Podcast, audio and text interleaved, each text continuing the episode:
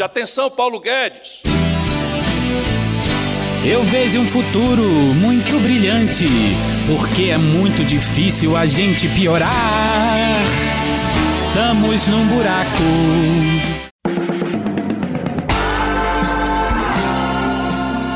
Esse é o Piro na Cidade com a leitura crítica das notícias da primeira semana de maio em Caraguatatuba. Bora lá ver? Na semana passada informamos que tivemos nove casos de Covid e quase 3 mil descartes dentro de 10 dias. Hoje venho aqui te dizer que a Prefeitura mudou o formato do boletim e agora só publica às segundas-feiras. Então, só podemos calcular da quinta, que foi onde a gente parou a contagem aqui no podcast, até essa segunda-feira, dia 2. E nesse tempo, que é a metade do último cálculo, tivemos 17 casos e mais de 1.600 descartes. Está aumentando, a quantidade de casos descartados é esquisita. Sei que a gente precisa relaxar, mas não se descuidar. Saiu de casa, leva máscara, entrou em algum lugar, veste a máscara, passou por aglomeração, mesmo em ambiente aberto, máscara. Alguém me segure! Vou te passar uns números do estado aqui só para tu se ligar. De ontem para hoje foram registradas 18 mortes por Covid no estado de São Paulo. A média móvel está em 24. Dia 29, quando teve o último piro, chegou a 53 mortes tem uma tendência de alta aí rolando. Se liga, hein? Essa quinta, dia 12 de maio, tem as eleições para o Conselho Municipal dos Direitos da Criança e Adolescente na sede do CMDCA, no Jardim Primavera. É de 9 da manhã até as 4 da tarde.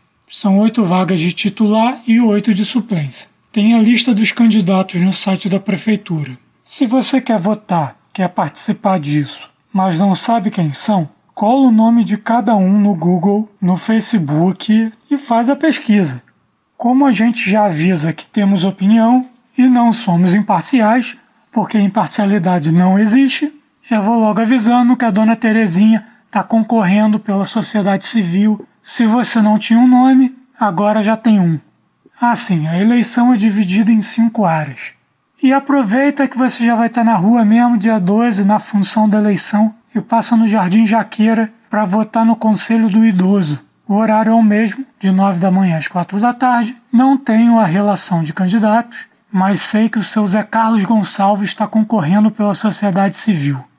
A eleição vai ser no CIAP, Jardim Jaqueira. Aí, jovem, são duas boas oportunidades para você estrear esse título aí de eleitor. Novinho, zero bala. Vá lá. Aproveita tu sente toda a desconfiança e ultrapassada essência de uma eleição vintage, com urna de papel, totalmente retrô. Já treina para eleição de DCE e centro acadêmico. Por falar em jovem e eleições vintage, o prazo de alistamento militar vai até 30 de junho para os nascidos em 2004. Agora é mole, dá para fazer pelo site das Forças Armadas. No meu tempo, Eram duas horas de fila em pé para se alistar, mais duas horas para sobrar e de manhã cedão. Bom dia! Eu sei que é chato, que não é uma parada maneira, mas é um documento importante. Se você for do sexo masculino, maior de 18, e não tiver esse documento, pode travar um monte de coisas: concurso, documentação, universidade, passaporte.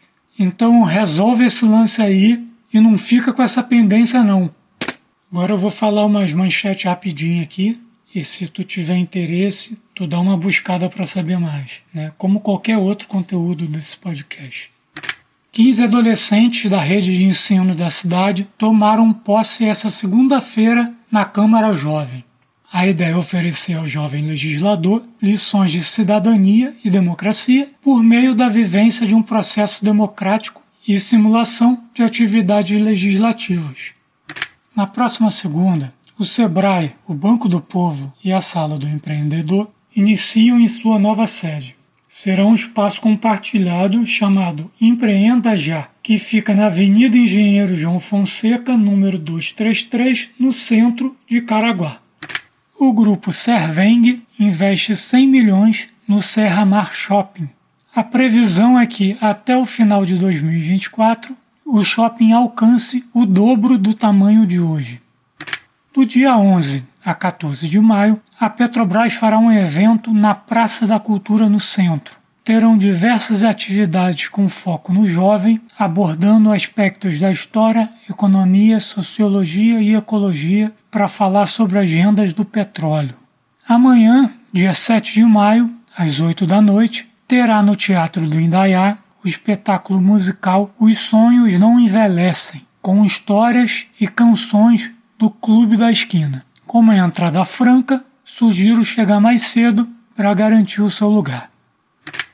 Aquelas audiências para discutir um novo sistema de transporte público para o município foram adiadas para metade de maio. Dia 17 será na escola Alaor Junqueira, no Travessão. Dia 18 na escola Antônia Arouca, no Massaguaçu. E dia 19 na escola Professor Carlos, no Indaiá. Todas às 19 horas. Os interessados em participar têm que manifestar interesse até o dia 16 desse mês no e-mail de licitação da prefeitura. Já anota aí na tua agenda. Como a gente tem uma Santa Casa aqui na cidade que presta um serviço importante, em alguns casos para a saúde pública também, achei importante colocar esse trecho aqui. O áudio que vai a seguir é da deputada Marcia Lia no plenário da Alesp tem uma redução aí, uns cortes de respiro, mas a ideia do conteúdo é a mesma.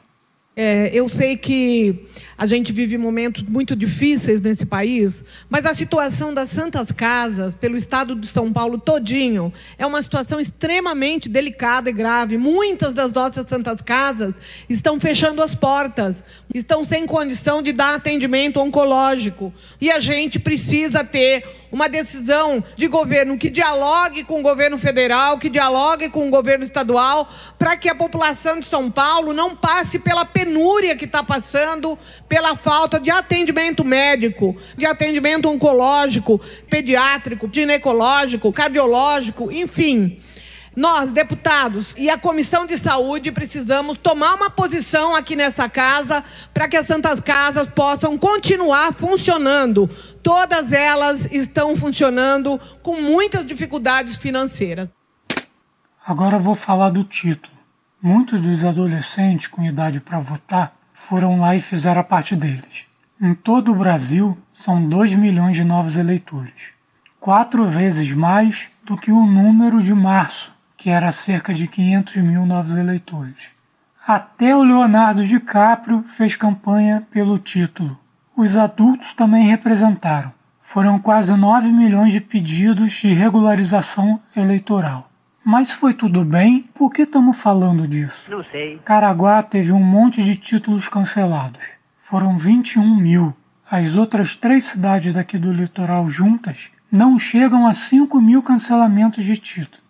As causas desses cancelamentos podem ser ausência nas últimas três eleições, não ter cadastrado o dedão lá no TRE e, mais raramente, perda de direitos políticos ou decisão de alguma autoridade judiciária. O prazo para recorrer no tapetão pelo título foi até o dia 4, então já era. Para a eleição de agora não dá mais tempo.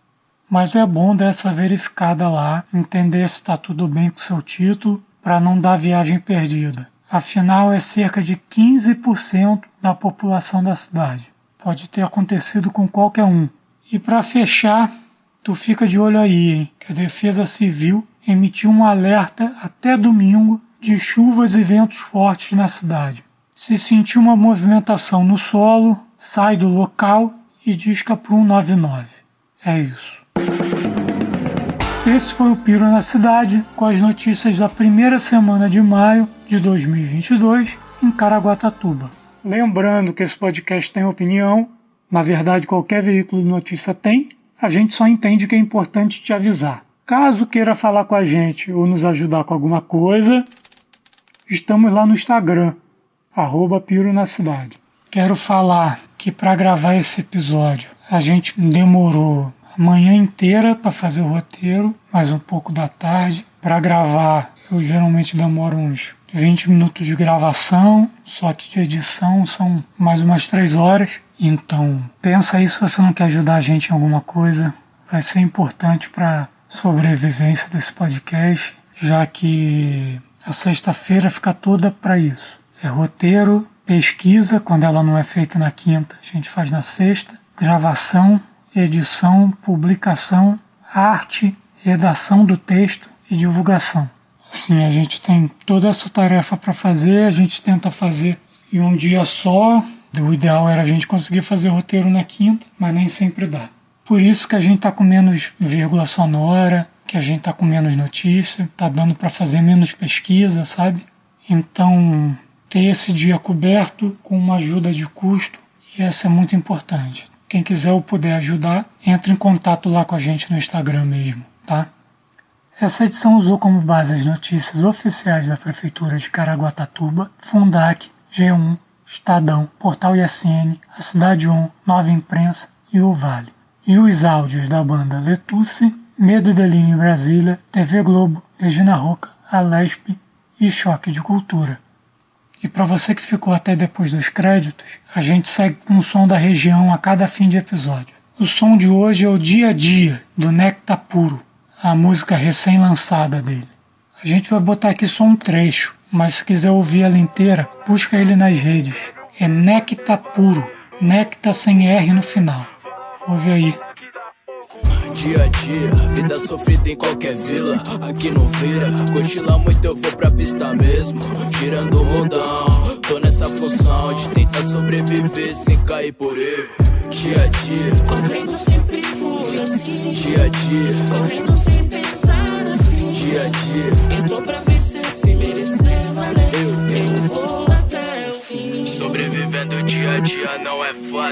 entenda. Quem não for ter fé vai tá no alvo. Claro, eu sei os problemas que vão e vêm. Sem massagem, quem não aguenta o tranco morre sem. Amém.